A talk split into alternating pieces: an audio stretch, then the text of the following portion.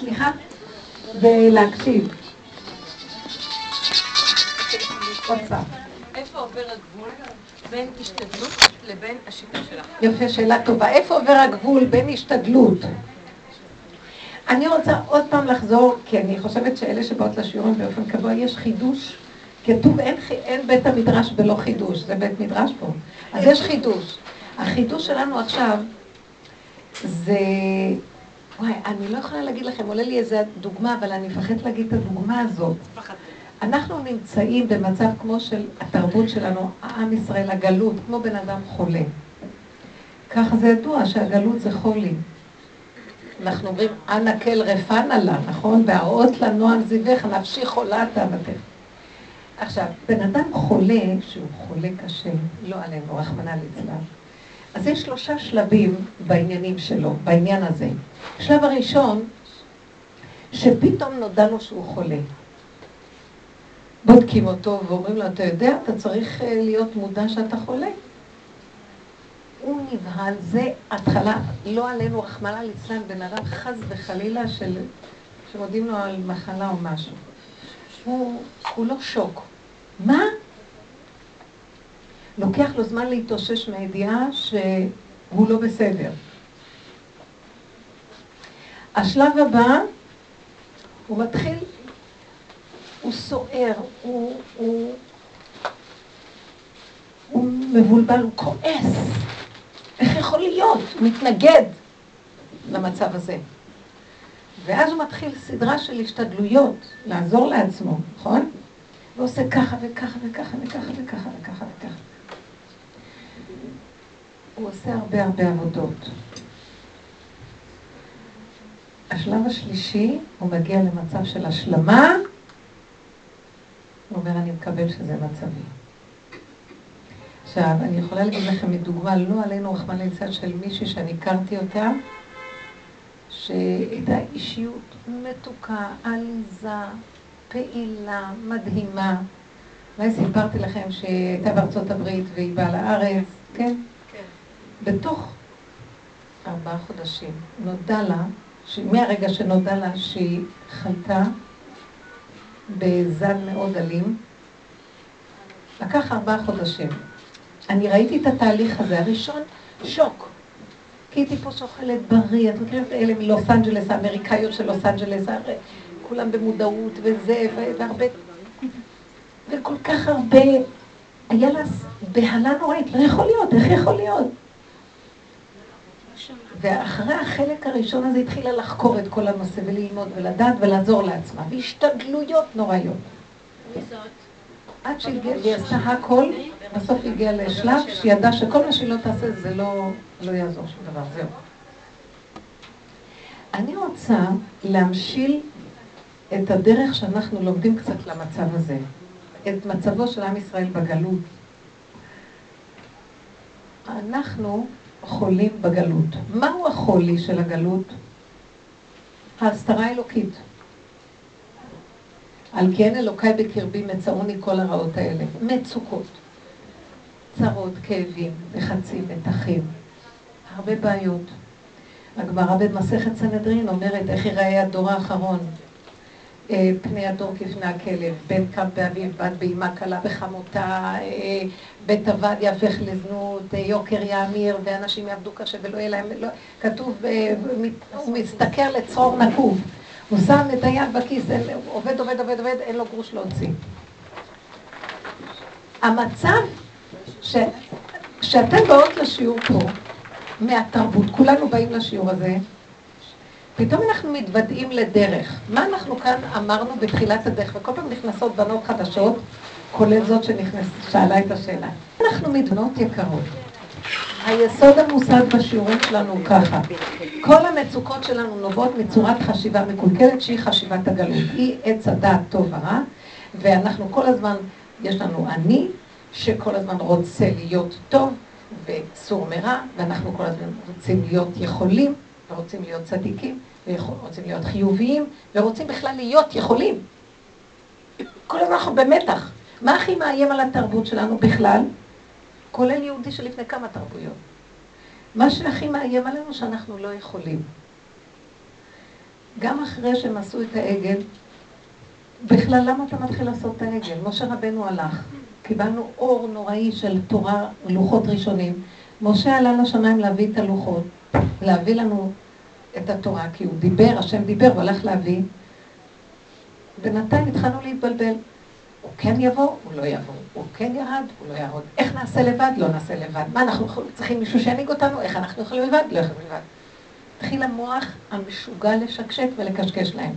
המוח הדואלי הזה, שימי לב, על עצמך, יום יום. אני כן אעשה כך, לא עושה כך, אני אענה לו, אני לא אענה לו. אני אלך לעשות את העבודה הזאת, לא אלך לעשות. הם עשו שטויות. הם הקשיבו, מרוב הבלבול שלהם, הם נפלו בחטא העגל. הם עשו דבר של אגו ועצמיות. עגל. מה זה עגל? הגשמה של אגו. אם אין מנהיג רוחני כזה, אז נעשה אמצעי שנקרא עגל. אפשר להבין, זה לא כל כך כפשוטו.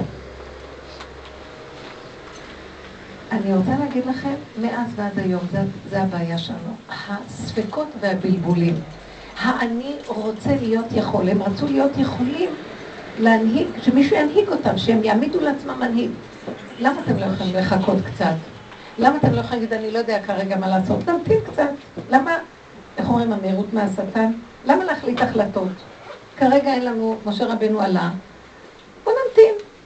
לא, ככה, אולי, למה הוא לא יורד? הוא אמר שהוא יורד היום, אבל לא יורד בדיוק היום. בוא נמתין. לא לחשוב, לא לעשות כלום.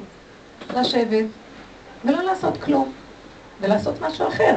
לפנות להשם ולהגיד לו, ריבונו של עולם. אתה נתת לנו את משה רבנו שבא לגאול אותנו, אתה הבאת אותנו למעמד הר סיני, אתה הראת לנו את הלוחות הראשונים, את המעמד הר סיני הראשונים, אתה נתת, וגם אתה תמשיך לתת. כמו שהתגלית עלינו, תמשיך כבר לעזור לנו. אז למה אני מתבלבל? כי המוח של הצטן הזה, של אין צדד, מקשקש ומבלבל את הבן אדם. אין עוד מלבדו, אז בוא נמתין. אתה חי וקיים. הלוא אנחנו לא פה בזכות עצמנו, אתה עשית לנו אותות מופתים וניסים במצרים, בקריאת ים סוף, הוריד להם לחם מן השמיים, מן, העלה להם את הבאר, מים במדבר, הולכת איתם כל הזמן, הסלב, שפע, ברכה, אין כלום, עטופים בלני כבוד, אין מי שיגע בהם, לא נחשים, לא הקרבים, לא כלום, הנעליים שלהם לא נקרעו והשמלות שלהם לא בלו הבגדים, אין יותר ניסים לזה, מה אתם מתקשקשים? תמתינו יום אחד. מה זה החולי של הגלות? האגו, האני רוצה להיות יכול. ואם משהו לא מסתדר לי, אוי ובוי. מה היא בעצם המחלה, הישות, הכוחנות, הסתירה בין שני כוחות שאני כל הזמן מנסה לפתור ואף פעם אני לא משיג איך להגיע אליהם. אני עושה השתדלות לפתור. אז את שאלת אותי שאלה, מה בין ההשתדלות לבין הדרך הזאת?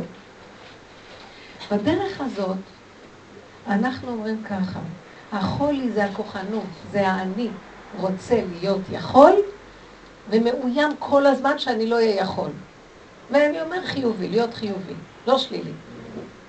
ואם אני לא אלך לי להיות יכול, ואם אני לא אצא לי שאני חיובי, אתם לא יודעים, הבן אדם נהרג מהביקורת העצמית על עצמו. ככה עשיתי, אז או שהוא יורד על השני, שיורד על עצמו. הוא אוכל את עצמו, כמו איזה אש שמחלה בתוכנו, תולעת. זה עושה חולאים.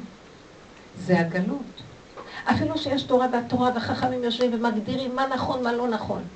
בעולם המידות יש כזה רחבות של אפשרויות שאת לא יכולה לדייק. אפילו שאת לך את כל ההלכה סדורה, עובדה שאנשים במצוקות לא נורמליות, אתם חושבים שהמצוקות הם רק חלקם של חילונים? בעולם החרדי יש מלא מצוקות. כי השטח מאוד מאוד גדול בתוך נושא המידות, שהוא הרשות, שהוא שייך למציאות של רשות, מותר לך את להכריע בתוכה, התורה לא אומרת לך. את לא יודעת מה לעשות? בדרך הזאת, זאת עושה השתדלויות, תעשי ככה, לא תעשי ככה, כן תרוצי לפה, לא תרוצי. בדרך הזאת וזה, אני רוצה להגיד לכם, באה דרך ואומרת לכולם, וזה מה שהתחלנו פה ללמוד. אמרתי לכם, רבותיי, אתם יודעים מה אני רוצה להגיד לכם? אתם חושבים שיש חיים? אין חיים. אתם חושבים שאתם נורא צדיקות? אנחנו צדיקות? אנחנו רשאיות. אנחנו... את חושבת שאת למדת ואת יודעת וזה, עוד לא התחלת לדעת, עוד לא התחלת להבין, עוד לא כלום. הכל רק דמיון. אנחנו חיים בתוכנה, בבועה שנקראת דמיון עץ הדעת. טוב ורע. ואז ששמעתם אותי בהתחלה היה קשה מאוד, אני זוכרת, נבהלו, יש כאלה שברחו ועד היום אני לא יודעת איפה. אחרי 5 שנים באו על 4 חלק. אבל הנאמנות נשארו. זכרתי לך חסד ואורייך, בת כלולותייך, לכתך אחריי במדבר, בארץ לא זרועה. מה אתם חושבים שלעם ישראל היה קל לקבל את התורה? אותו דבר גם התורה של הדור האחרון, תורת אורו של משיח. מה הוא אומר? נכון, אנחנו על פי שכל ובגוף אדם צריכים לדעת מה לעשות, מה לא לעשות. בנפש הדבר. אתם יודעים מה החולי של כל עולם הנפש? שאנחנו רוצים להיות יכולים ומאוימים כל היום, שמה לא נהיה יכולים ושמה נהיה שלילים מפני שמה לא נהיה חיובים. גם אוסרת עלינו להיות שליליים. אבל יש רק דבר אחד שאנחנו לא שמים ובאים בחשבון עם זה. אם בא לי ניסיון שאני לא יודע מהו, אני צריך להבין מי שלח לי את הניסיון, מה הוא רוצה ממני. אז בחלק הראשון של העבודה, שאני באה ואומרת, כולנו שקרים, בוא נחזור בתשובה, נלמד את התורה, נעשה את התורה. חוץ מזה, אני מלמדת אתכם רובד נוסף למהלך הזה. בוא נכיר שיש כאן בורא עולם ונפנה אליו. למה אנחנו נשארים מהמצוקות שלנו? בוא נחיה את הכוח האלוקי. כל עוד הולך לי ומסתדר לי עם השכל, אני לא צריכה אותו. אני יודעת שהוא יושב, שיש השם. מאיפה אני יודעת? כתוב בתורה השם. יש תפילות שסידרו לי, אז אני מתפללת. אבל כשבא מצוקה בנפש, שגם הסידור לא מספיק מדייק לי במצוקה שלי, אני צריכה את המילים שלי, אני צריכה את השיחה שהנפש שלי רוצה לדבר. אני צריכה לפתוח ולדבר, להכיר. עכשיו מה אני אגיד? אני מאוד רוצה להיות חיובית ולא הלך לי, אנא השם, תעשה שאני יותר לא אכעס. אתם יודעים מה?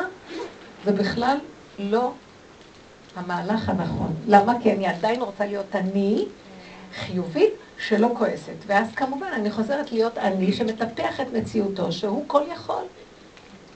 השם אומר, בשביל זה הבאתי לך את המצוקה שתחזור להיות יכול, אני הבאתי לך את המצוקה כדי שתדע שאתה לא יכול.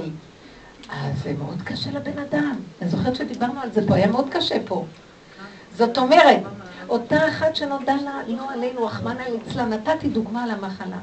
היא בהתחלה אומרת, מה, אני שקרנית, כמו שאני חולה. אנחנו אומרים, אנחנו שקרנים, התרבות הזאת שקרנית, עם כל הדעת שיש לנו, מה השקר שלנו? כי אנחנו חושבים שאנחנו עושים, אנחנו פועלים, ואנחנו כוחים ועוצים ידי. שקרנים, אם השם לא נותן לנו נשימה באף, אין לנו גם כוח בידיים. אם הדם לא זורם פה, אנחנו לא נוכל לעשות כלום. מי מזרים את הדם? מי מחיה? מי נותן פקודה למערכת העצבים? מי נתן לנו? כי הוא נותן לך כוח לעשות חיים. אנחנו מנותקים? כן, אנחנו יודעים את זה. זה ידיעה של דעת, אבל זה לא ידיעה חושית. אנחנו לא חיים את זה.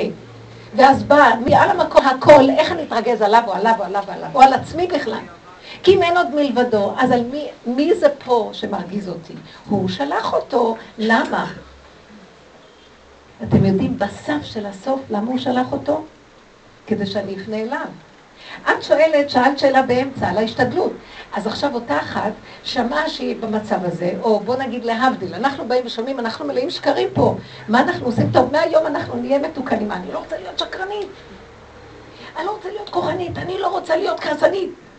אני אגיד לך את האמת, את בדרך שלנו, תחליטי שאת רוצה להיות חיובית ותאבקי מאוד מאוד חזק, זה עבודת המוסר. בדרך שלנו, צחקו עלייך. לא יעבור יום שיתנו לך עוד 5 פעמים להיות אותו דבר. כמה שלא תעבדי, תגיעי לאותו מקום. כלום. ואני עשיתי כל כך הרבה עבודות, והיה לי כאבים, כל כך הרבה עבודה לתת, וריבונו שלום, במקום ללכת במדרגות הלוך ועלו, אני הולכת הלוך וחסום. ההתקדמות שלי היא רק אחורה. כל יום אני נראית לעצמי יותר גרועה מהיום הקודם. אז הוא אומר לי, יופי, מה יופי? סוף סוף את יודעת שאת לא יכולה, נכון? אם אני לא אעזור לך, את לא יכולה, נכון? אז למה את עצובה שאת לא יכולה? כי אני רוצה להיות יכולה. כי ראית לי שאני לא יכולה, אני רוצה להיות יכולה. אם את עצובה שאת לא יכולה, זה סימן שאת רוצה להיות יכולה. את לא רוצה להמליך אותי. את רוצה למלוך במקומי. טוב, נתתי לכם 3,500 שנה מאז התורה למלוך. נתתי לכם 6,000 שנה, אתם חושבים שאתם מולכים. השער 50, אתם לא מולכים, אין עוד מלבדו פה, רבותיי. אני אבקע אתכם עד הקיר, יום יום אני אביא לכם, כל יום אני אחריב עליכם יותר ממה שאתמול.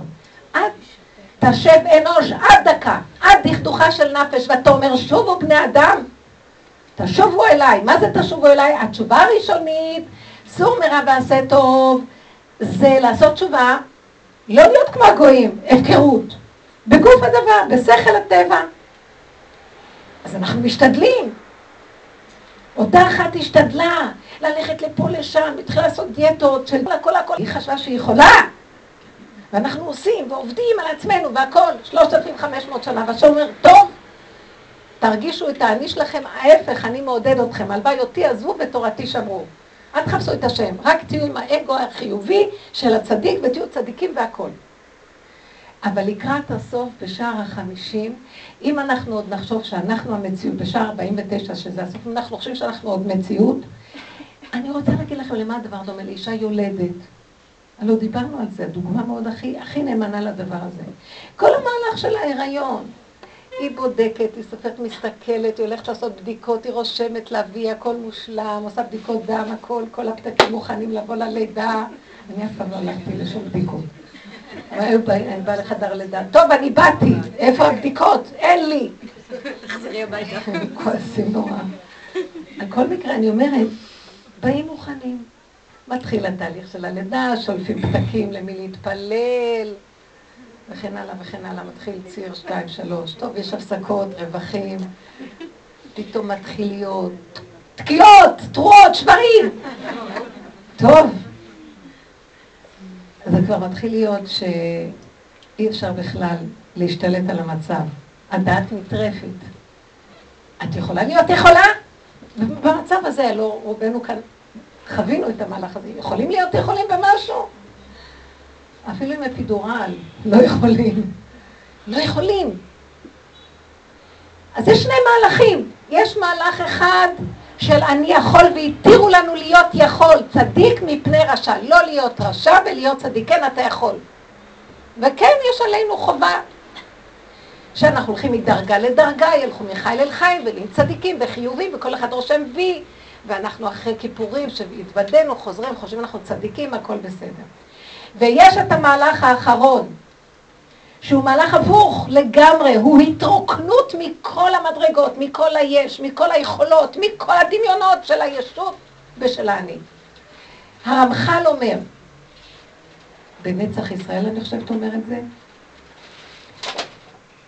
שלקראת הסוף נצטרך לאבד על מנת לזכות לגילוי ההוויה, נצטרך לאבד את המהלך הקודם ולהתרוקן ממנו לגמרי, כי אי אפשר את שני הדברים ביחד. אי אפשר שאישה יולדת תבוא עם שכל לגמרי מושלם. היא לא משתפת פעולה. כן, פעם בהיריון הראשון, התחלתי לחדר לידה. אמרתי לה, תקשיבי, ירדו לי המים, אני יולדת. אי אפשר ללדת עם חיוך. תגיד לי שהתלמידה של הרבה נפוי שלה, כאילו נתנת חמורה. שלושה ימים. באתי, אני מוכנה. 3 ימים היא ישבה שם. כל דמיונות. וזה התהליך, כל הישות מתמוססת. וההוויה הקודמת נפסדת על מנת לקבל את ההוויה החדשה. הבנתם מה הולך פה? עכשיו, התהליך של ההשתדלות שאת שואלת, מה בין העבודה שלנו להשתדלות? בחלק האמצעי, אחרי שאנחנו שומעים, וואי, אנחנו... קודם כל, זה קרה להם, כשהם יצאו ממצרים, קיבלו את התורה, הם פתאום שומעים, אנוכי השם אלוקיך, לא יהיה לך אלוהים אחרים על פניי. פרחה נשמתם. למה פרחה נשמתם? הם שומעים את הקולות, את הדברות, לא תגנוב, לא תרצח, לא תנאף. אחד המפרשים, יכול להיות שזה רב אושר אמר, הוא מפרשים, הוא אומר ככה, מה הם שמעו? הם עלו 50 יום מכינים את עצמם למעמד הר סיני, זה היום, כמו המהלך שלנו היום, ספירת העומר. הם מגיעים למדרגה, ויחן ישראל נהיו כמו מלאכים, מאוחדים, אין מחשבות, אין כלום, צדיקי עליון. נפתחו ארובות השמיים, ועכשיו מה הם שומעים? היי, לא תרצח, לא תנאף, לא תגנוב. ואז הם הזדעזעו. מה, אני מלאך חשוד? איזה מין תורה נותנים לי? מה, אני גנב שיגידו לי לא תגנב או לא תרצח? איזה מין רמה זאת? תחשבי, את ברמה הכי גבוהה, אורות, נקיות, כולך, מלאך. פתאום אומרים לך, היי, מלאכית, אל תרצחי. יכול להיות כזה דבר? אז הם פתאום קלטו שהם רק מדמיינים, והם בפנים יכולים לרצוח, יש להם את היכולת, הם התעלפו מזה. הם נבהלו מה קורה, מה הם באמת בפנים, הבנתם? כי אנחנו מדומיינים. אז הם היו צריכים לעשות השתדלות, להתחיל לקיים את התורה, על מנת שלא יגנבו ושלא ירצחו, ואת כל ההלכות. אותו תהליך גם לקראת הסוף. אנחנו מלאים בישות ואנחנו צדיקים. אני רוצה להגיד לכם, אתם שומעים את כל הסיפורים האלה, הם רק מגרדים לנו קצת את השכבה החיצונית. אם מישהו רק ייגע בי, אני לא יודעת מה אני אעשה לו. גם בבתים שלנו, של תורה, יש בעיות של הבית, וגירושים, ובעיות עם ילדים. אין כוח להתאפק, העצבים רופפים.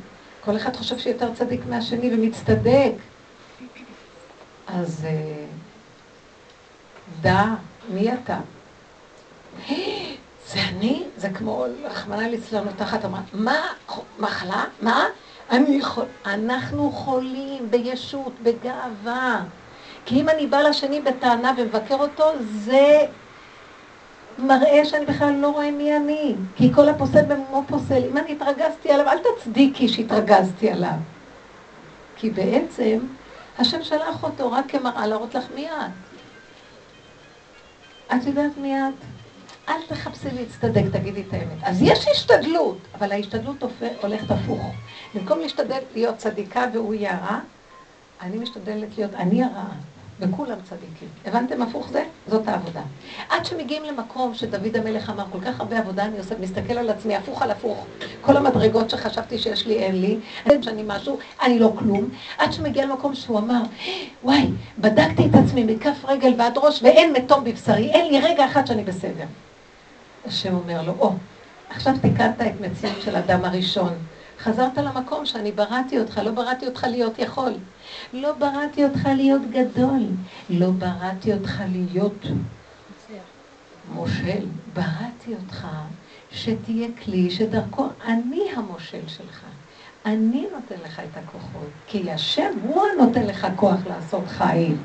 אבל האגו הזה של עץ הדת לא נותן לנו לראות את זה. אז כל היום, אם אני כאובה ממשהו, אנחנו מאוימים, אנחנו מאוד כאובים. זה סימן של אגו. אני קובע למה שאני לא למה שאני ניצחתי אותו, למה שאני ביני לבין השם רשעית. אתם יודעים מה השם בסוף רוצה? אני מבטיחה לכם, תאמינו לי, אתם תגידו לי אחרי, אני הולכת לחיות 400 שנה בלי נדר בעזרת השם, אז אתם תגידו, אתם יודעים מה השם רוצה? שנגידו, אנחנו לא יכולים. גם אנחנו מעוניינים להיות יכולים. בחיוך להגיד את זה. כן, בשמחה אפילו. ואתה יודע מה זה, הכל דמיונות, להיות משהו, לא להיות בכלל. אנחנו, זה רק אכילת עץ הדת גרמה שאנחנו נהיינו רציניים וחשובים ורוצים, וכל הם נלחמים ומאוד מבועלים, שמא יגידו לנו שאנחנו לא יכולים, וכל הם המלחמות האלה. כל האנושות, כל היום מאוימת, מי המדינה הכי חשובה, מי הראש הממשלה הכי טוב, מי החברה הכי מוצלחת, ומי הזה, ומי האישה הכי טובה, ומי הזה. עד שתבוא אחת תגיד, היי, אלו, שמה, אני הכי פושעת. אין יותר גרוע. אתם יודעים? לא הולך לי כלום. ואתם יודעים למה אני אשמחה? כי פתאום אני אקלוט שאיפה שאני לא לגמרי, אז הוא כן. ואם אני באמת אכפת לי שהוא ולא אני, אז אני אשמחה, לא? שאני לא, והוא כן. שמתם לב איך אנחנו נשברים? השם לא עושה. אז הוא אומר לנו, אני ידעתי עלייך את כל זה. אני, סוף סיבות, למה? אז מה אתה רוצה? שברת אותי, השם, מה? זה ייאוש, אני לא מציאות, אני לא כלום. אז הוא אומר, אין אני והוא יכולים במלכות אחת להיות. תוריד את הראש, אני אמלוך. אתה מעלה את הראש, אני מוריד ראש. אתה בגלות, מה אתה רוצה? כי אם אני ארים ראש, השם אומר, הראש שלי זה הראש שלך, כי ישראל קודשה בחורית אחד. אני מרים ראש, זה אתה אני בתוכך, אתה זה אני. יהיה לך חיים טובים, הכל ילך ככה, תעשה ככה, ילך ככה. אתה תרצה לפתוח את הדלת, הדלת תתפתח מעליה. תפתח את הארנק, אתה רוצה לקנות מה שאתה רוצה, יהיה לך בדיוק מה הקצב שאתה רוצה. אתה רוצה להכין איזה משהו לאכול, אתה רק סולטייב, הכל נהיה כבר. בלי מאמץ, בלי עמל, בלי יגיע, גן עדן, עלי אדמות, כמו שמהם לפני החטא. שהיו צולים להם את הבשר ומשקים אותם, עושים להם הכל. תראו איך אנחנו נראים היום. איך אנחנו עייפים. אין לנו כבר כוח אפילו, אין לי כוח אפילו לאכול, מרוב שאין לי כוח להכין. יותר טוב לא לאכול. ולא רק יותר טוב לא לאכול, אין לי כוח ללעוס, רבותיי. זה נורא הרבה ללעוס, שמתם לב כמה לא עושים כל הזמן? המון עבודה. ואחר כך לכו לטפל בשיניים. לא צריך לאכול, נגמר הסיפור.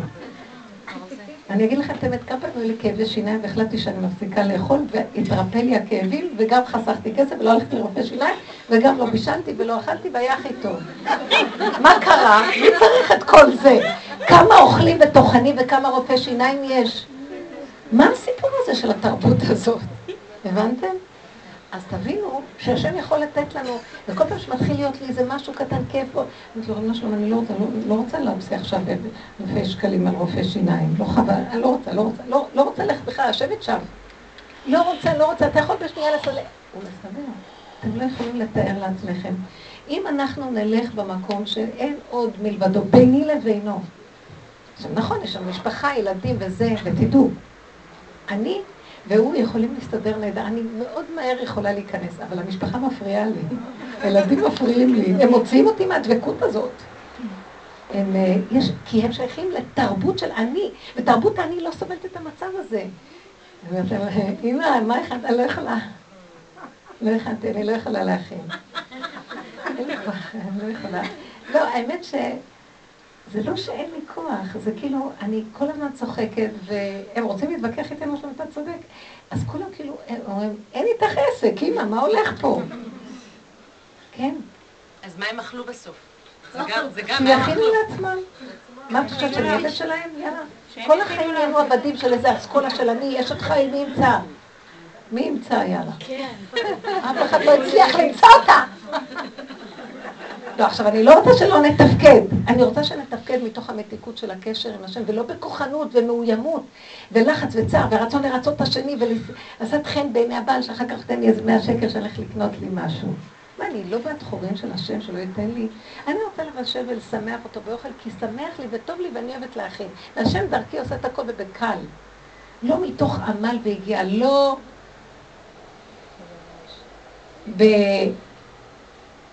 מסכנות תאכל בלחם.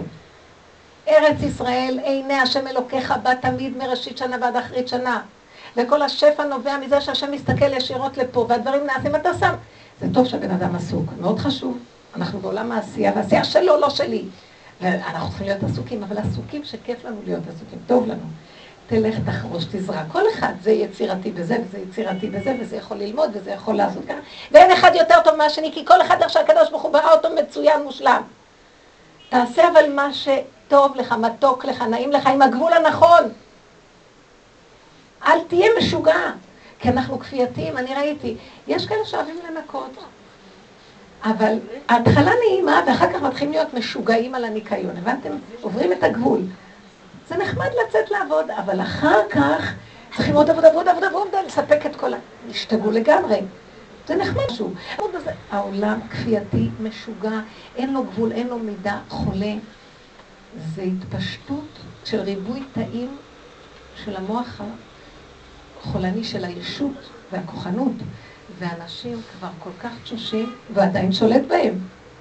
אני צעדתי בערב פסח, ראיתי אותו שולט בי בדרגות, כל פעם דרגות יותר עדינות. כל הזמן צריך להתבונן בו, אין כזה דבר. אני הרבה זמן עובדת, כל יום מחדש מתחדש עלינו. אני מסתכלת ואני רואה, וצעקתי להשם, אני כל כך תשושה, עוד רגע כאן הוא יכול להרוג אותי, הכוח הכפייתי בתוכי, ואני לא יכולה, לא השם, אם אתה לא תעזור לי, אני שבויה אצלו. הוצאתי צעקה כמו שהם הוציאו במצרים. הבנתי איזה צעקה הייתה להם, הם לא יכלו לצאת מפרעה, אבל הם קלטו עד כמה הם שבויים אצל פרעה. אוי לי אם אני לא אעשה, אוי לי אם אני אעשה, אם אני אברח מפה, אז מה יהיה, לא יהיה להם אימא, ואם אני אשאר פה, אז יהרגו אותי, זה לא הם, זה כל המהלך. אז יש כן השתדלות של עבודה, אבל ההשתדלות מופנית לכיוון אחר. זה לא השתדלות של גוף, של עשייה, זה השתדלות של הכרה בדיבור. הבנתם את ההבדל? על להסתכל. עכשיו, יש לנו כאן בשיעורים האלה תוכנית, של לראות את השקרים שלנו, זה דבר גדול, כי אז את תדעי על מה לצעוק. כי כל פעם שאת במצוקה תדעי שהאני שלך גולש. כל פעם שאת במצוקה ואת מתוסכלת מהמצוקה כי את רוצה לפתור ואת לא יכולה לחפש את קורבן להאשים אותו. זה התרבות, זה תפיסת עץ הדעת, ככה המנגנון הזה פועל.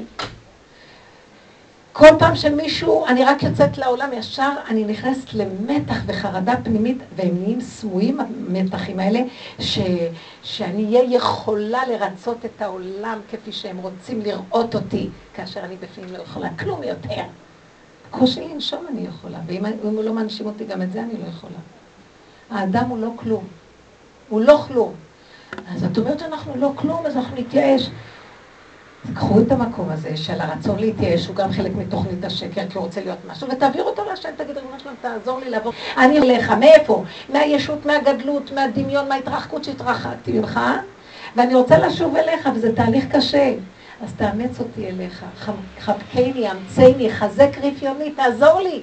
זה תהליך לא פשוט, כי יש מתנגדים בטבע לתהליך הזה. זאת עבודת משיח. משיח הטבע מתנגד לו, הטבע שונא אותו.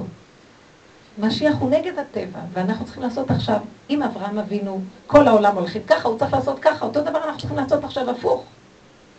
אנחנו צריכים ללכת נגד מציאות העולם. העולם רוצה לטרוף ולהרוג את הבני אדם. ובהתרסקות אבל. כי כבר עושים הרבה זמן את העבודה הזאת, והעבודה הזאת מאוד עוזרת לגלות שיש פה השם. והשם דרך אנשים שעובדים מתגלה, ואז כשהוא נכנס, מקומות שלא יכולים להכיל אותו מרוב ישות וכוח וטומאה, מתמוטטים ומתרסקים. לדעתי זה הדוגמה של נפל. כל המקומות האלה שמתרסקים ברמות האלה, הישות שם של הטומאה כל כך גדולה שלהם, שהם פשוט, זה התחלת ההתרסקות. זה סימן שכבר כל הניצוצות יצאו משם, כמו שהם יצאו ממצרים נחרבה מצרים, יצאו מספרד נחרבה ספרד, עד היום ספרד אין לה כלום, היא הייתה פאר היצירה, תור הזהב בספרד היה. גרמניה וכל האזורים האלה, איזה עולם היה של תרבות, יהדות הייתה מאוד גדולה, הכל התרסק באירופה. זה לא מה שהיה, כי היהודים עזבו, הניצוצות עולים. אנחנו צריכים לדעת איך אנחנו עכשיו נכנסים למהלך האחרון. זה המהלך של חבל לנו להתאמץ על השתדלות. ההשתדלות צריכה להיות לא להשתדל, אבל כן להשתדל בכיוון של ההכרה והדיבור. אתם יודעים מה זה השתדלות בהכרה? תדעו לכם, אנחנו צריכים להיות בני אינטליגנציה אחרת. אתם שמתם לב איך נראית האינטליגנציה של התרבות פה, של העולם. המון עשייה, המון ריצות, המון זמן מתבזבז. אני עכשיו מסתכלת ואומרת, כמה צריך לעבוד כדי להכין אוכל. אמרתי לעצמי, אני הייתי רוצה, פעם ראיתי את עצמי לוקחת את הכף של המרק, ומכניסה את המרק לפה, נכון? עד פה הכל בסדר או לא? פתאום באמצע הדרך אני אומרת, תראי את היד המגושמת הזאת ואת הכף הזאת. איזה אלבון למדרגת האדמה. המרק לא יכול לבוא עד אליי לפה לבד? נכון שאני לא נורמלית? השם נתן לי את המחשבה. מה אומר לי? אתם ירדתם לעולם מאוד נמוך. מחטא האדם הראשון ירדנו לגופים מגושמים. אתם יודעים מהי האמת? אז יש אינטליגנציות כאלה, אומרים שזה חייזרים, אבל אתם לא מבינים שיש כזה דבר שאדם יושב והכל יגיע עד אליו, והוא בכלל לא עושה מאמץ, ובמתיקות ונחת, ואם הוא קם לעשות משהו, אז אין לו, זה לא מאמץ של... זה במתיקות לעשות את התנועה, אבל לא במאמץ של מלחמה. אתם לא רוצות לחיות ככה? שבת, אה? כל הדור הזה תשוש כבר. אני כל פעם מסתכלת ואומרת, אין לי כבר כוח. מה, אי אפשר אני צריכה להחזיק מטאטא לטאטות, אני כבר לא מטאטא בכלל. חבל לעשות כל כך הרבה פעולות. אבל אז אמרתי לשטוף, אחר כך אמרתי, כל כך הרבה מים לא צריך, סמרטוט אחת גם. בסוף אני אומרת, אפילו סמרטוט הכי קטן, וגם אני אמרתי, את לא צריכה לעשות ככה. אז אני עושה ככה. ואני משתדלת לא להתכופף מדי וזה, ועכשיו אני צריכה להזיז את הכיסאות. אז הבן שלי אומר, אני ארים את הכיסאות על השולחן, אמרתי לו, לא! מישהי שלפעמים מישהו בא לנקות לי, אני אומרת לה, את לא מרימה כלום! סמרטוט אחד! אמרתי לה, את בת ישראל, את לא תהי פה עבד. שבת, תעשי ככה. חמודות. הן מנקות נחמד, וזה נקי. מה, הם באו להשתעבד פה? בשביל כמה? 50 שקל לשעה. לא נכון ככה לחיות. אז רק ההתבוננות הזאת, אני רואה, בסופו של דבר אני רואה שהפעולות נהיות קטנות, מעטות, ובסדר גמור. לא קרה כלום, הכל אותו דבר. זה נדמה לנו. אמרת לכם, מה אם יהיה יותר נקי? לא נכון, סמרטוט אחד אותו נקי, ככה רגע הכל מתלכלך עוד פעם. אחרי רגע הכל מתנחלף. גמרו לאכול, עוד פעם רעבים ועוד פעם צריכים לאכול. זה שיגעון הדבר הזה פה. עוד פעם בגדים, וכל יום מתקלחים, כל כך הרבה להתקלח. זה לא נורמלי התרבות הזאת. שמתם לב? מה זה פה? יש פה הרבה לחות. מוצא שבת, אני רואה, כולם רצים. יש הרבה לחות פה בנתניה, צריך נראה. אחרי המקלחת נהיה עוד רגע לחות עוד פעם, זה דמיונות. בסדר, אני לא אומרת, אבל זה נהיה המון פעולות כל הזמן סביב הגוף הזה. לשבת בשקט. ואז אני רואה אינטליגנציה חדשה. זה מה שרציתי להגיד לכם, שאני מתבוננת בעצמי ואני רואה כמה פעולות את עושה בשביל להשיג משהו קטן. אתם יודעים, זו חשיבה של אנשים חכמים. זה לא בגלל שאני חושבת. הוא רוצה לתת לנו אור חדש על ציון תאיר, תודעה חדשה. הוא רוצה להגיד לנו, צאו, יש מדרגות של, אתם חיים באינטליגנציה נמוכה, יש עכשיו אור חדש הולך להופיע על כדור הארץ. והיהודים, הצדיקים האמיתיים, אלה שעובדים, הם יקבלו את האור הזה, למה? זה אור שאומר, למה אתה צריך כך להתאמץ? עד עליך הכל יגיע. צדיקים לחתם נעשית על ידי אחרים. מה זה צדיקים? זה לא צדיקים כמו שאנחנו חושבים. זה מי שנותן להשם למלוך, השם מתגלה בתוכו, זה אנרגיית הוויה. היא מתגלה ונעשים דברים בקלות, בפשטות. ואני רואה, ברגע שאני מתחילה, אני רוצה לפתוח איזו קופסה של משהו, ואני רואה שאני טיפה מתאמצת, אני אומרת, אתם שמות לב שאתם רוצים, אני מתחילה להיאבק עם המאבק.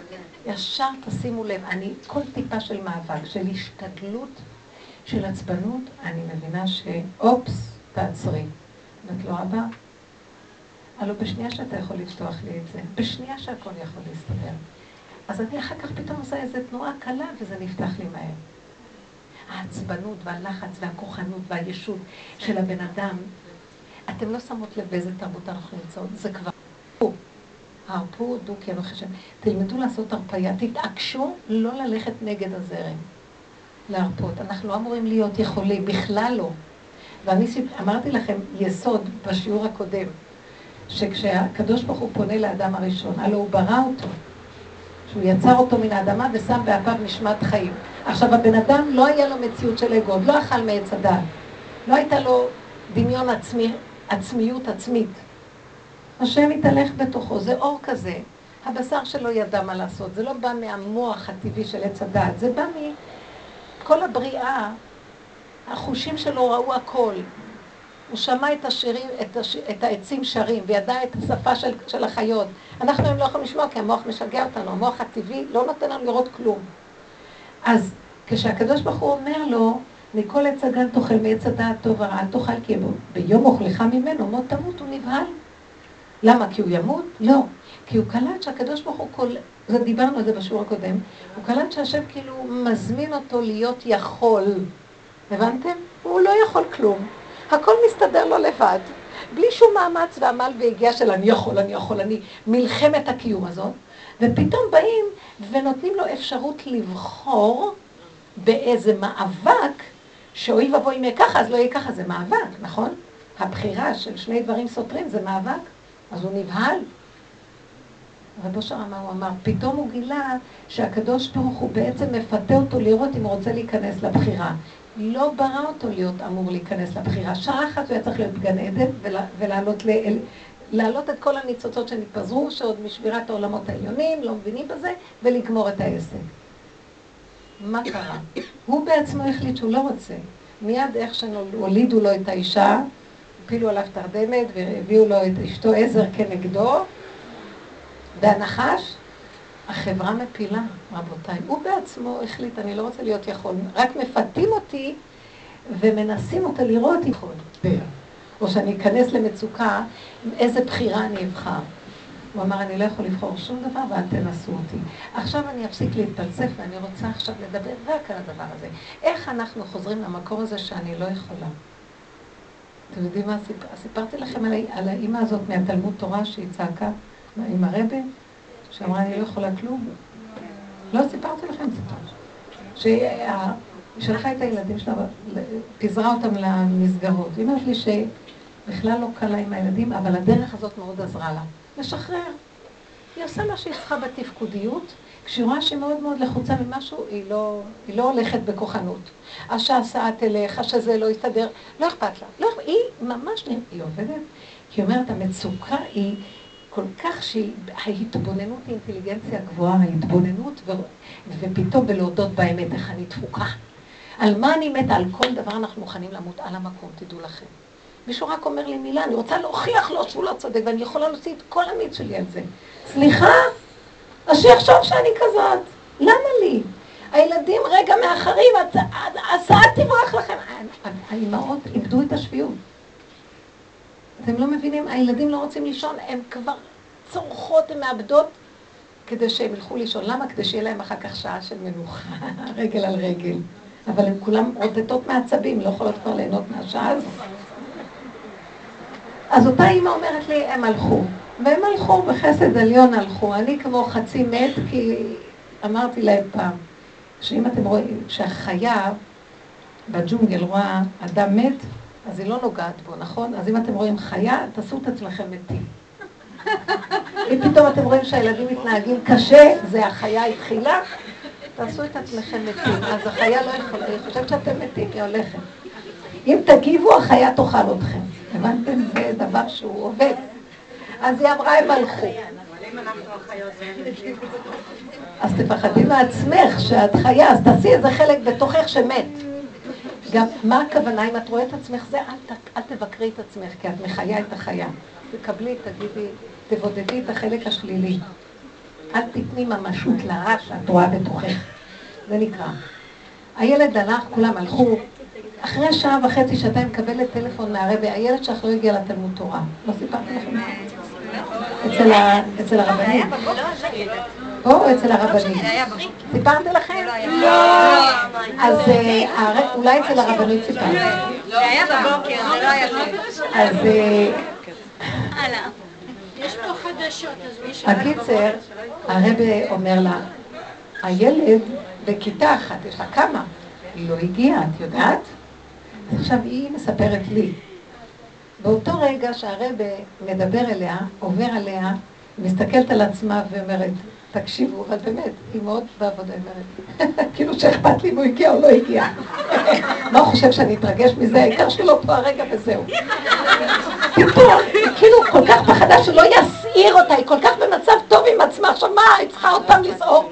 אבל מה, אבל בכל אופן זה תרבות, היא גרה בתרבות חרדית, ולא יכולה להגיד לרבא, לא אכפת לי שהוא איננו. מה שהיא צריכה, פתאום היא ראתה, היא צריכה לשחק אותה בחוץ, היא צריכה לעצות, מה? אני מתפלפת! ואז הוא צועק, לא, לא, אל תתלתי, אנחנו נחפש אותה, אל תדאגי, אל תדאגי, אל תדאגי. כל חצי שעה הוא מתקשר, והם צריכים לחפש אותו, שהלכו שוטרים, עניינים, כל העיר, בתי הום, כל העיר, הפכה להיות חרדת אלוקים, מחפשים את הילד. וכל פעם שהם מתקשרים אליה, מה? מתחלפת. הצגה מושלמת. והיא אומרת, אני פשוט עשיתי הצגה וראיתי שאני חייבת לעשות את ההצגה מול המוסדות, אבל עם עצמי, אפילו לרגע אחד אמרתי, ריבונו של עולם, הילד הזה שלך, אתה שולח לי אותם כניסיון, אני לא נכנסת בזה, זה צריך להיות לך יותר אכפת ממני, לי כבר אין כוח שאכפת לי כלום. הנה הידיים ברגליים, אתה רוצה שאני אעשה משהו, שלח לי סיבה. מה זה סיבה? הזדמנות, חלון הזדמנות שאת רואה אותו פשוט, שהוא כל כך בוא, תיכנסי, תעשי ככה ככה, ימינה, שמאלה, לאורך, לאורך. ברור, בלי, אני אעשה ככה, לא אעשה ככה, כלום. סיבות בטבע פשוטות. בקיצור, הם מחפשים, בסוף מצאו אותו, מרימים לטלפון, מצאנו, טוב, הצגה שלמה. הם מביאים אותו מלא שוקולדים וזה. עכשיו, אז היא אומרת לי, ואת חושבת שצעקתי על הילד? לא צעקתי, חבל לי על הכוחות. אמרתי לו, תקשיב, אתה תעשה שטויות, השם ירביץ לך מכות, הוא ייתן לך צרות וכאבים. אנחנו בבית הזה הולכים רק עם השם, אנחנו זזים טיפה ממנו, ישר חוטפים אותה. אתה רוצה, תחטוף אותה, זה לא ענייני. מימין ומשמאל, אתה ראית את אמא, גם אמא חטפה, אתה ראית אותי שחטפתי, נכון? כשעשיתי כך או לא ככה, ראית את הכאבים שלי, אני זהו, אני לא אכפת לי מכם. אתם תדעו שהשם מסתכל עליכם, אתם לא הולכים איתו ישר ועושים דברים הפוכים, הוא ייגע בכם וזהו.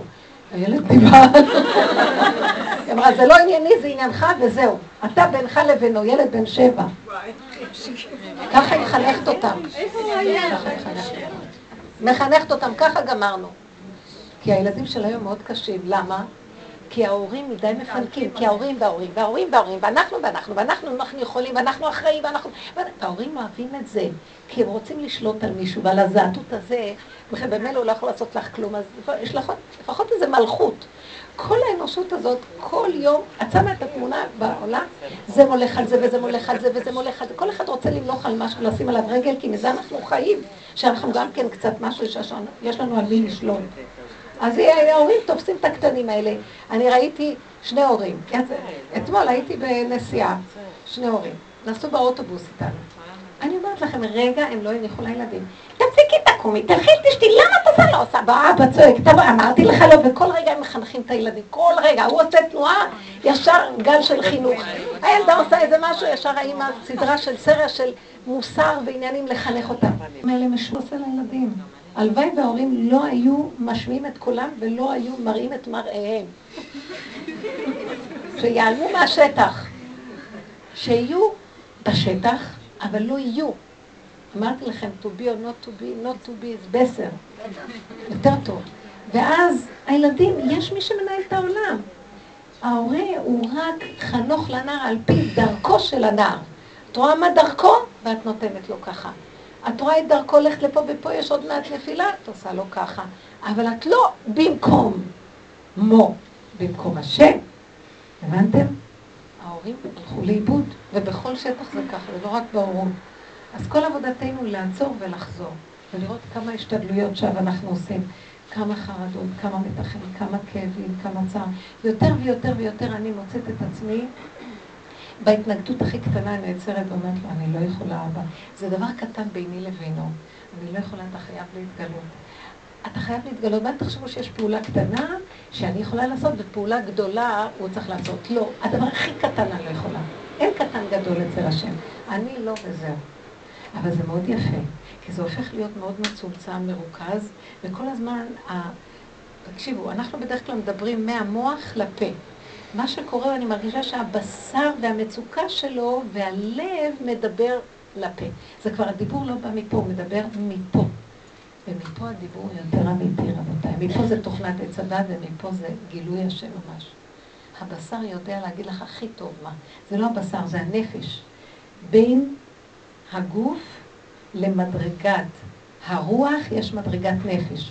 אחר כך יש נשמה מהרוח, נשמה חיה יחידה. אז הנפש זה המדרגה שהכי קשורה למציאות הגוף, והיא פחות, אין ריחוף, אין דמיון, פשוט. כמו כוח הבהמה, שיודע את המציאות העצמית מאוד חזק. שם מתגלה האור האלוקי הכי קרוב לגילוי משיח. אתם יודעים? אתם יודעים את זה? משיח יש... הגוף, מה החידוש של משיח? זה כמו אישה שהיא בתהליך של ההיריון. אז היא יודעת המון בידיעה מה החודש הזה ומה זה, והיא לומדת. אבל בלידה היא עוברת על בשרה, הבשר שלה יודע. יכולה להסביר לחברה מה זה לידה? זה דבר פנימי והיא הכי אמיתית. זה משיח. הוא אמיתי באמת לאמיתה. הוא רואה את הבן אדם, הוא יודע, לא מהשכל. הוא רואה אותו לגמרי. לאורך ולרוחב. כתוב ברוח פיו ימית רשע. הוא מריח בחושים שלו ויודע. אתם יכולים להבין כזה מהלך? אנחנו פה, ככה זה לא ככה, אולי ככה לא ככה, אולי נעשה ככה, כן נעשה ככה, אולי אני צודק, אולי אני לא צודק, אולי הוא לא באמת ככה, אולי הוא ככה. זה זוועה איך שאנחנו נראים. כל האנרגיות שלנו זה רק על הספק הזה. עכשיו תשאלי עוד פעם את השאלה שלך. ואם זה דבר שאת צריכה כן לקבל החלטה, אם כן או לא. הדבר תלוי בהחלטה. את יודעת להחליט? לא. אז אם לא תעצרי. את לפעמים הולכת ואומרת, אני לא יודעת מה לעשות, אני לא יודעת מה לעשות, אני לא יודעת מה לעשות. אמרתי למישהי שאמרה לי, אם את לא יודעת מה לעשות, אז אל תדעי. את בעצמך אומרת שאת לא יודעת. את אומרת, ואת לא מוכנה לקבל שאת לא יודעת. כי את כל מה חושבת שאת עוד יודעת. אז אם היית יודעת, היית יודעת מה לעשות. מאחר את לא יודעת. אז תודי באמת ותכוונני שפיך וליבך יהיו שווים. כשאת אומרת אני לא יודעת, אז באמת תגידי אני לא יודעת. אז אם אני לא יודעת, איך אנחנו שבורים? אבל אם אני לא, אז הוא כן. כי אם הוא לא קיים בעולמי, אז למה אני חיה בכלל? תקשיבו, אתם לא מבינים מה אני מדברת? מה אתם חושבים? שזה המציאות שמחיה אותי? העובדה היא שאנשים שסיפרו שהגיעו למצב של מצוקות מאוד גדולות, כמו שהיה הצונאמי הגדול הזה שהיה, נכון? לפני כמה שנים? כן. אנשים סיפרו שהם לא היו חצי, אני יודעת אם זה אחד או כמה, שהמים הציפו אותם, פתאום המלון נוצב במים ומוצאים את עצמם בגלים נוראים של מים. ואחת פתאום, היא לא ידעה, אף פעם היא לא שמעה את הדבר הזה בבית הוריה. שמע ישראל, היא אמרה. שמע ישראל, השם אלוקינו השם אחד. והיא ראתה איך שהגל הרים אותה, כאילו כוח יד נעלמה מרימה אותה מעל הגלים, לא באופן טבעי בכלל, ומושיטה אותה לחוף. במקום זורק אותה לחוף מבטחים. תגידו, זה דבר טבעי? מה היא אמרה? היא הבינה פתאום שהיא לא יכולה. מה צריך שיהיה צונאמי כדי שנבין שלא יכולים? לפעמים זה רק ככה. אבל אני אומרת שיהיה צונאמי קטן. משהו קטן, קטן, קטן. כי תדעו לכם, אם אנחנו בקטנה נדע, לא צריך להביא ניסיון של הגדולה. אז למה שלא נהיה יותר מדויקים? למה שלא נתעקש להסתפק בקטנה שמאירים אותנו? צריכים להפוך עלינו את המיטה ולזרוק עלינו מים ולקות בנו במבוט כדי שנתעורר? אתם לא מבינים שהבן אדם, אם יש איזו בחירה בזה, כן, ליצוק. אני אפילו לא יכול, אבל ליצוק שאני אפילו לא יכול להתעורר, הוא כן יכול ליצוק. זאת הבחירה האחרונה שיש לו. ליצוק שהוא לא יכול לבחור, שהוא לא יכול כלום. זו בחירה מאוד גדולה. כן. אני רוצה לתת דוגמה בכל רם. רציתי לתת איזושהי דוגמה מניסיון שהיה לי לאחרונה. היה לי איזה קושי במשפחה, לא המורחבת יותר, כי אמא שלי נהרגה בתאונה, אבא שלי התחתן שוב, והיה לי מאוד חסר משפחה, מישהו שמחבק, מישהו בתור הורה, וגם חמי וחמותי היה צריך לטפל בהם כל הזמן, היו קשישים, וחמותי בסיעודית, וכל מה לטפל ולעשות, ואמרתי, לא היה מי שיפנק אותי, ואמרתי, לא שבכון, אני רוצה שתשלח לי שיפנק אותי, למרות שאני סבתא, אני צריכה לתת, אז תתן גם לי, אני רוצה להתפנק, שמישהו יקנה לי מתנה ליום הולדת, דברים הכי קטנים, שמישהו מדי פעם ייתן לי צ'ק, תפנקי את עצמך. הקדוש ברוך הוא, ברוב רחמיו וחסדיו, יש לי דודה שהיא רווקה, אחות של אבא, והוא שלח לי אותה. כי לא היה לנו כל כך קשר, היא נתמדת, הייתה רווקה בעולם של... וקיצה לפנות ככה. את רואה תפילה עזרה. זה כבר פשוט, קטן. בוא נהיה מודעים, בוא נסתכל על עצמנו ולא נתבייש לבקש ממנו שאנחנו צריכים עזרה. אבל תראו, קל לי לדבר. הבן אדם לא יעשה את הדבר הכי פשוט שאני אומרת עכשיו, עד שלא ייגעו בו, שלא יהיה לו כוחות לעשות... את מה שהכוחנות בתוכו רוצה לעשות, כי אנחנו מאוד כוחנים. התרבות שלנו, לכן התשישות היא מאוד מהלך חשוב, שלא יהיה תשישות חלילה של גוף שבור, תשישות בנפש, תשישות שכבר נכיר, אם תתבוננו, זה יביא תשישות למהלך הכוחני, כי ההתבוננות מתישה. ההתבוננות לשים פנס כל הזמן על הנקודה הזאת של הכוחנות והתפייתיות והחרדות והפחדים. כל החרדות נובעות מדבר אחד, שאני חושבת שאני קיימת, שאני יש ואני צריכה לפתור את הבעיות שלי. אתם מבינות שהבעיות של החרדות שיש זה? השם מתגלה בעולם, כתוב, באותות ובמופתים ובאמורה גדול. איפה זה כתוב? בהגדה של פסח, זה גילוי שכינה, באותות ובמופתים ובמורה גדול. אם יורד על כדור הארץ מורה גדול, זה סימן של גילוי שכינה. אז למה מורה? מי שיש לו כוח לשאת את זה ולעבוד עם זה נכון, אז זה הופך להיות קשר עם השם. יראת הרוממות. מי שאין לו, זה הופך לחרדות. היום המון אנשים עם חרדות. כי הם כלים איך להכיל את זה. למה? מה זה מי שעובד? מי שיודע שהכוחנות שלו זה גניבה של מלכות שמיים. זה הכוחנות של הכוחות של השם שהוא לוקח, הוא חושב שזה אני. והוא מחזיר לו את זה ומתוודה ומדבר ואומר, כל הזמן רואה את עצמו וצועק, אני לא רוצה להיות במצוקות, המצוקות זה כתוצאה מהאגו שלי. אני לא רוצה, אני מוותר על האגו, העיקר שיהיה לי שלוות הנפש, שקט, רגיעות. צריך להתמסר, צריך להתאבד על הרגיעות. לאהוב להיות רגוע. לאהוב להיות במתיקות. אתם יודעים שאנחנו שונאים את עצמנו, אתם יודעים של עצמנו, אבל אני מדברת לא על העצמיות של הצדד, על הנפש באמת. אנחנו נגד עצמנו. נכון או לא? אתם לא מבינים את מה שאני אומרת, אולי אתם לא מבינים. כל פעם שאני מתאמצת, אני רואה את הכפייתיות, אני אומרת לעצמי, את נגד עצמך. כי מה זה באמת עצמיות אמיתית? חלל פנוי, כמו צינור, והכל זורם, האנרגיה האלוקית זורמת, והיא מסדרת לי הכל, למה שאני אתח את זה בכוח? לא רוצה את זה. לא רוצה שום כוחנות. הכל בנחת ורקות, בנתיקות, עד אלינו, תדברו עם השם. אז תראו את עצמכם בצער, תדעו שאתם סימן, שאתם באיזה פלונטר של אנרגיה שהיא התעקמה. תבינו, זה ככה. אז תעצרו. אבל לפעמים אי אפשר לעצור, כי הכוחנות היא קשה, הכוח האינרציה של הכפייתיות. אז מה תעשו? תתוודו את זה להשם, אני אפילו לא יכולה לעצור. אתם מבינות? לפחות תגידו את האמת. אתה רואה, אני תקוע, אני אפילו לעצור לא יכולה. אני עוד מעט ירוג את עצמי במו ידי, ואני לא יודעת, הכוח הזה ירוג אותי, ואני לא יכולה לעצור. תציל אותי השם. אתם יכולות להסתכל על זה ולהגיד? רגע, אתם קולטות מה אני אומרת? למה אתם לא יודעות לי? מוטי, כן, כן. אני מאוד מבינה את הדרך של הרבנית. בכל רע. במינימום, בזמן נתון, אני יודעת שכל יום אני מחלקת לי מטלות מסוימות, אני צריכה לסיים אותם, אבל זה במהלך הבוקר, אבל אני יודעת שכשאני אפילו צריכה למשל למהר, למשל היום היה לי איזה קריאה לבחוץ משהי גילה, היא לא יכלה לצאת ולא היה לה מישהי, היא מאוד ביקשה שאני אעשה את השליחות במקומה, כי היא לא הרגישה טוב, והעניין היה באמת דחוף.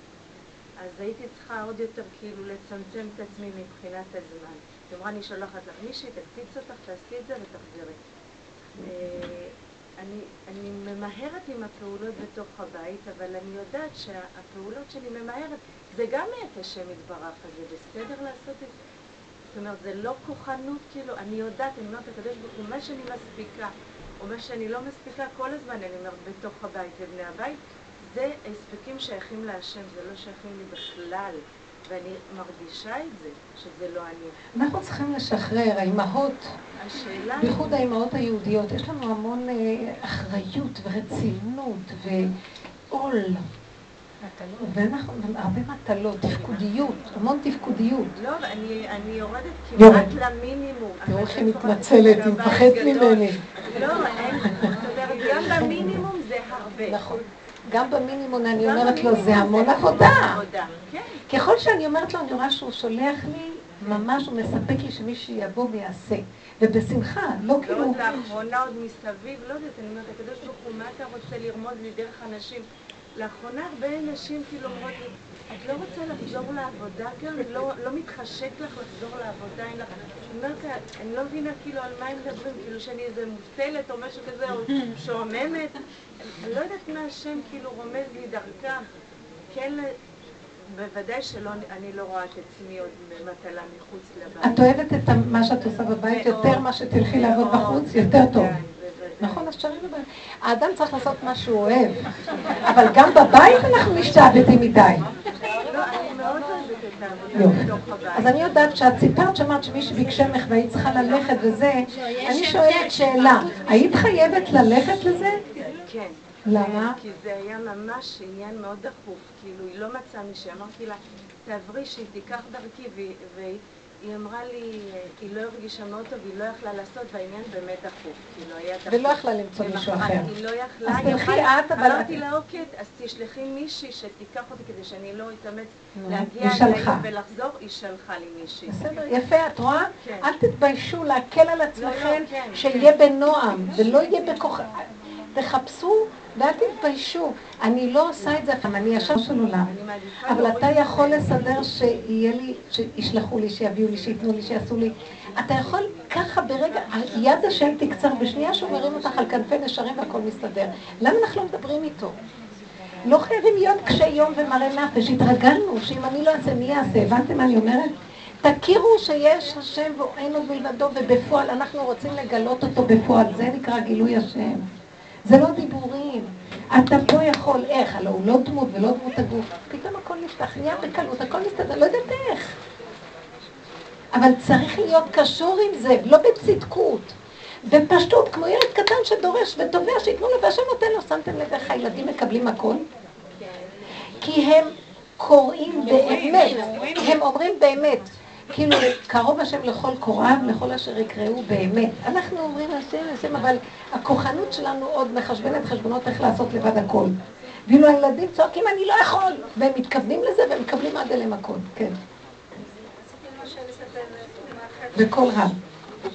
הלכתי לאיזה מקום מסוים, שכחתי שם את הצעיף שלי, ופשוט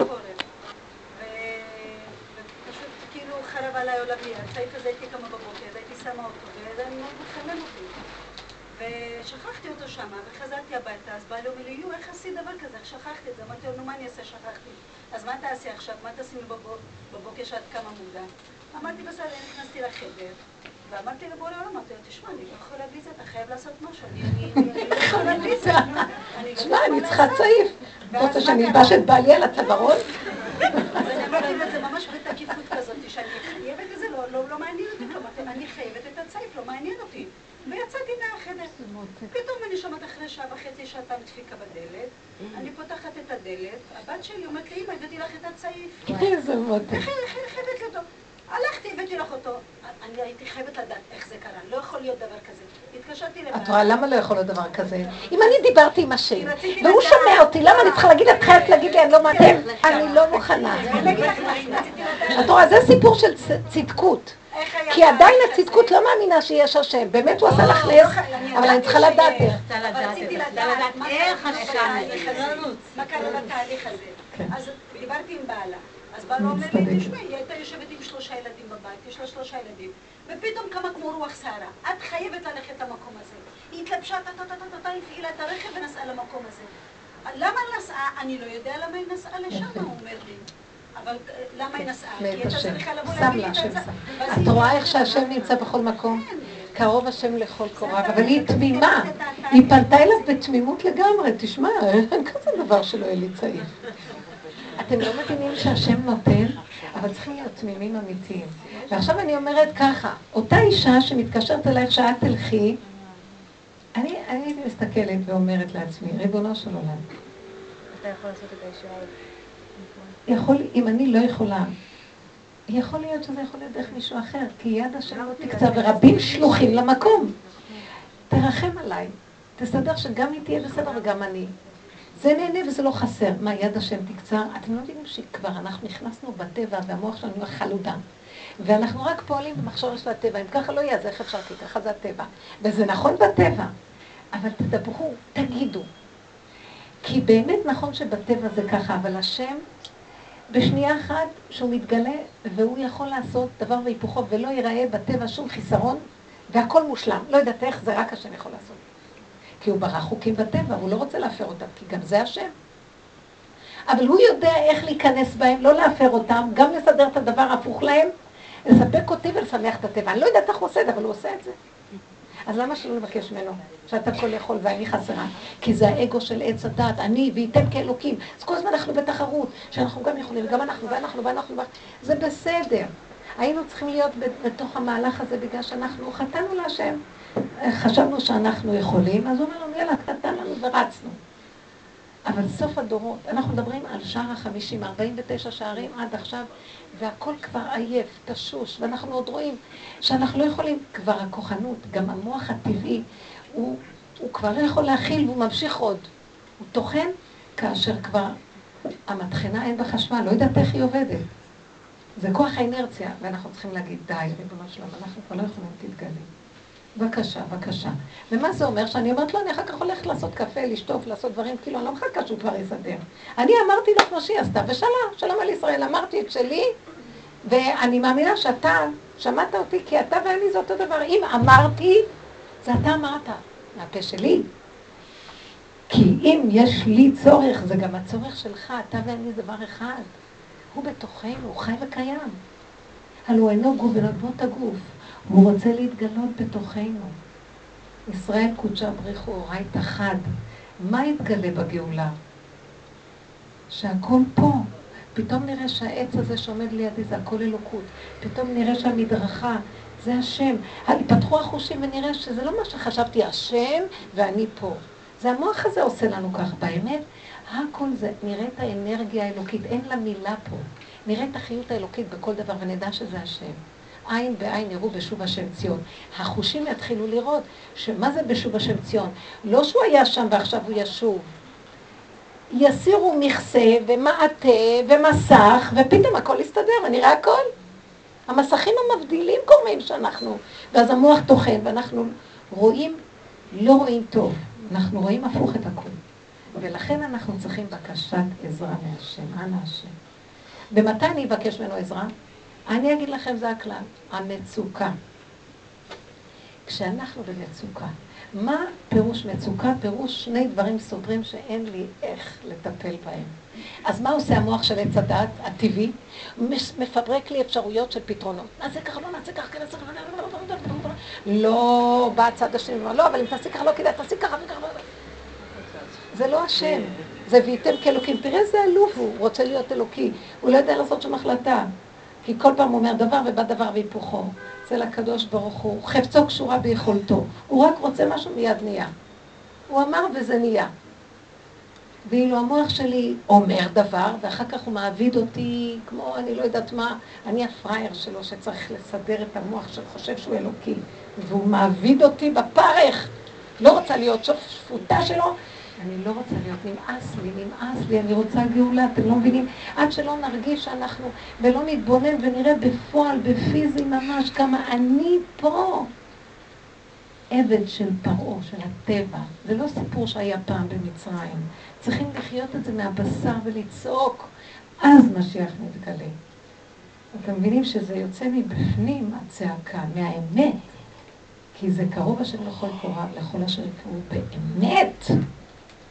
אז צריכים להתחיל להתבונן ולראות. אתם יודעים, אנחנו כמו מתים, שכבר לא אכפת לנו, יאללה, נו, כאשר עבד, הלך עלינו. לא, תתעקשו, לא הלך עלינו. והמצוקה זה, השם עושה לנו מתנה, כאב והמצוקה זה מתנה מהשם, ששולח לנו לעורר אותנו. אל תיכנסו במצוקות, ואל תרבו, אל תגדילו את הכאב. באותו רגע שנותן מצוקה, באותו רגע כאב, באותו רגע אליו. זהו. זה ממנו. מה אנחנו עושים? והמוח מרחיב לנו את הכאבים, את המצוקות, נופלים, מי מחפש מצוקות בכך, השלום. אבל אנחנו צריכים לפתור את זה מהר, להיות מדויקים מהר. לא, לא, לא, לא, לא בשבילי, אין לי כוח. אתה חי וכאן, בשנייה שהכל מסתדר, למה לי להתאמץ כל כך? אני רוצה להיות עסוק בעולם, אני רוצה לפעול ולעשות. כל אחד בא עם כישרון, עם טבע, עם יכולת שהשם נתן לו, והוא רוצה לממש את זה, אבל שזה יהיה חלק, מתוק, מתאים. אני אומרת לו, ריבונו שלו, איך נתת לנחש? הכל חלק הולך לו, גם אני רוצה להיות נחש, אמרתי לו. אבל אני נחש בבחירה, והוא נחש בלי בחירה, לא הייתה לו בחירה. אבל למה צריך לעבוד כל כך קשה? צדיקים לחתם נעשית על ידי אחרים, הכל מגיע עד אליהם, המלכות מגיעה עד אליה. אתם לא מבינים שזה ככה צריך להיות? ובקרוב ממש וכבר עכשיו, אבל אנחנו צריכים לעשות את שלנו. צריכה לנו עוד בחירה אחת קטנה, רק בחירה אחת נותרה, לא להיות יכולים. הבחירה שלנו זה לא להיות יכולים. בחירה שלנו זה, לא, לא, לא, אני לא יכול, רק אתה יכול. לא, אני לא יכול ביאוש, או אני כן יכול עם כוחנות. לא זה ולא זה, זה עץ הדעת טוב, עץ הדעת רע. ללכת בקו האמצע ולהגיד לנו שלום, עוד פעם מתעורר לי הכוח הזה, אין לי כוח, הוא ישעבד אותי, אתה כל יכול בשנייה אחת, אתה מסדר הכל, תן לי מתיקות, עד אליי הכל יעבור.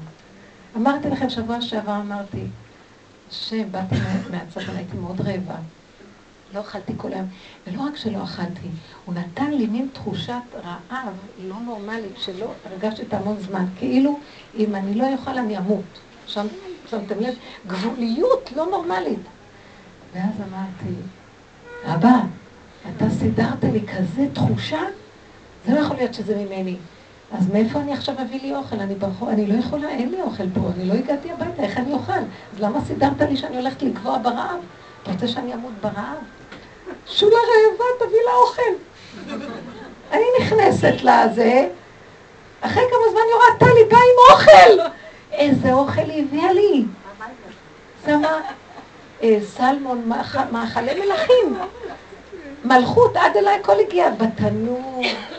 אני אומרת, אבא, שמעת את זה ששולה רעבה ושלחת לה לאכול? זה היה משהו. אז אני אמרתי אחר כך לטלי, טלי, השם שלך שאני אהיה רעבה נורא נורא נורא, כדי שאני אצעק אליו, אני רעבה, כדי שטלי תזכה במצווה, והוא יברך את טלי בכל הברכות שבו. אז תדעו שהוא קרוב אלינו והוא איתנו, והוא רוצה להתגלות, אני מבטיחה לכם, זה סיפור, התקשרה אליי, לא, בשיעור שהייתי ברחובות השבוע, אז מישהי אומרת לי, אני אומרת, אין לי כבר כוח, פתאום אני מגלה כמה אני מזמן כבר אין לי כוח, אבל זה עזר לי מאוד מה שאמר. אז היא אומרת עכשיו, היא כל אחר הצהריים והערב, כל הזרוע שלה מאוד מאוד כאבה, בצורה לא נורמלית, כאבים חזקים, ראומטיים כאלה. אז היא אמרה, אני אקח את זה, אני אלך לזה, אני אלך לזה, לא, פתאום היא נזכרה בדרך, והיא אמרה, למה שאני אתאמץ עם המוח הזה, מה אני אעשה ככה, ככה, ככה, ככה. היא אומרת, היא התקלחה, נכנסה למיטה, התכווצה כמו תינוק, ואומרת לו, אבא, היד כואבת לי, הכאב שלך, אתה שלחת אותו, אתה מרפא אותו. אני השם רופאיך. אם אני קשורה אליך ואני אתן לך את מציאותי, את כל הכאב הזה אתה מביא, כי זה הקשר שלי אליך. כי זה סיבה להיות קשור אליך, אני לא הולכת לשום דבר, רק אתה תסדר לי, הכל כואב לי. אני לא יכולה לסבול את הכאב. היא אומרת לי 5 דקות, אבל היא התכווננה באמת, כי באמת כאב לה, והיא אומרת, אין לי כוח לעשות שום השתדלויות בעולם. פתאום היא מרגישה זרם חשמלי עובר לה על היד, כל הכאב נעלם. אני רוצה להגיד לכם עוד סיפור דומה. בשיעור שהייתי בנהריה, מיכלי, חברה כל כך הרבה שנים בדרך, היה לה התקררות לא נורמלית, לא יכלה לנשום, זה היה בפסח, לא יכלה לנשום, לא כלום, שום דבר, מה שהיא לא עושה לא עוזר, אנטיביוטיקות, כלום, כלום, כלום, כלום, כלום. בסוף היא אומרת, אני עוד משתדלת אחרי כל העבודה הזו, היא נשכבה בה, לילה אחד במיטה, היא אומרת, כבר לא היה אוויר, מאיפה שהיא תנשום, אי אפשר לנשום, וסינוזיטיס, וכל השפעת, משהו לא נורמלי. בפסח הרבה אמרו לי שהיו חולים בחג השני. אז אמרתי, שכבה כאן ככה, ופתאום היא אמרה, טוב, אתה יודע מה השם? אתה מביא אותי לכזאת חולשה, אין לי אפילו נשימה, אתה רוצה שאני אמרות? שאני אמרות, יאללה, מה זה חשוב פה כבר? אי אפשר לנשום, אם אין נשימה, אז מתים, וזהו. זהו, זהו, זה עד הסוף, אין לי כוח יותר לכלום, וזהו. בדיוק באותה צורה היא מספרת לי, וזה לפני איזה חודש, זה שוב החובות. אותה, סיפרו את אותו דבר, היא אומרת, היא שכבה במיטה, והיא הרגישה זרם חשמלי עובר על פני אורך כל עמוד השדרה, חזק! וכאילו לקחו ממנה את הכל, אבל הכל, שום סתימה, שום שיעול, שום תחושה, שום חולשה, שום חום, כלום, כלום, כלום, כלום. ש3 שבועות הייתה באנטיביוטיקות, כלום. היא אומרת לי, זהו. היא באה לשיעור לספר את זה. אבל אתם לא מבינים שהוא קרוב, רק הוא, אתם יודעים מה? בגבול הוא מתגלה. אז למה הייתי רעבה? גבולית, לא נורמלי. אני לא הרגשתי ככה, כי תמיד יש לי עוד, אני יסוד הרוח, יש לי עוד מרחבים לסבול. הוא שם אותי כאילו, אני לא יכולה עוד מעט קט, אני קורסת ואני אמות מרעב. תחושה נורא קשה, הוא זרה, כדי שאני אצעק אליו. אפילו לא היה לי זמן לחפש פתרונות, כי רגע לפני שמתים אין זמן לחפש פתרונות. ואז צעקתי, אני רעבה, אני אמות מרעב. היותך עפר אגיד עמיתך, מה יש לך אם אני אמות? את זה אמרתי לו, פסוק עוד נזכרתי להגיד לו. ואז טלי בא עם האוכל. אבל הגבוליות, אז אני אומרת לכם, המצוקה זה גבוליות. הצער זה גבוליות. אנחנו על הקצה, אל תנסו למצוא רווח, לפתור בעיות. בבקשה, תגידו, קחו את המצוקה, תגידו, אבא אליך, הוא היום. אתם לא יודעים, הוא מאחורי הדלת, גם צדיקים, גם הרב קניאבסקי, הוא מאחורי הדלת. הוא כבר רוצה להיכנס. זה גבול. תעבירו את המצוקה ואת הגבוליות להשם, תראו גילוי, אני מבטיחה לכם גילוי השם. זהו, יאללה, לכו הביתה.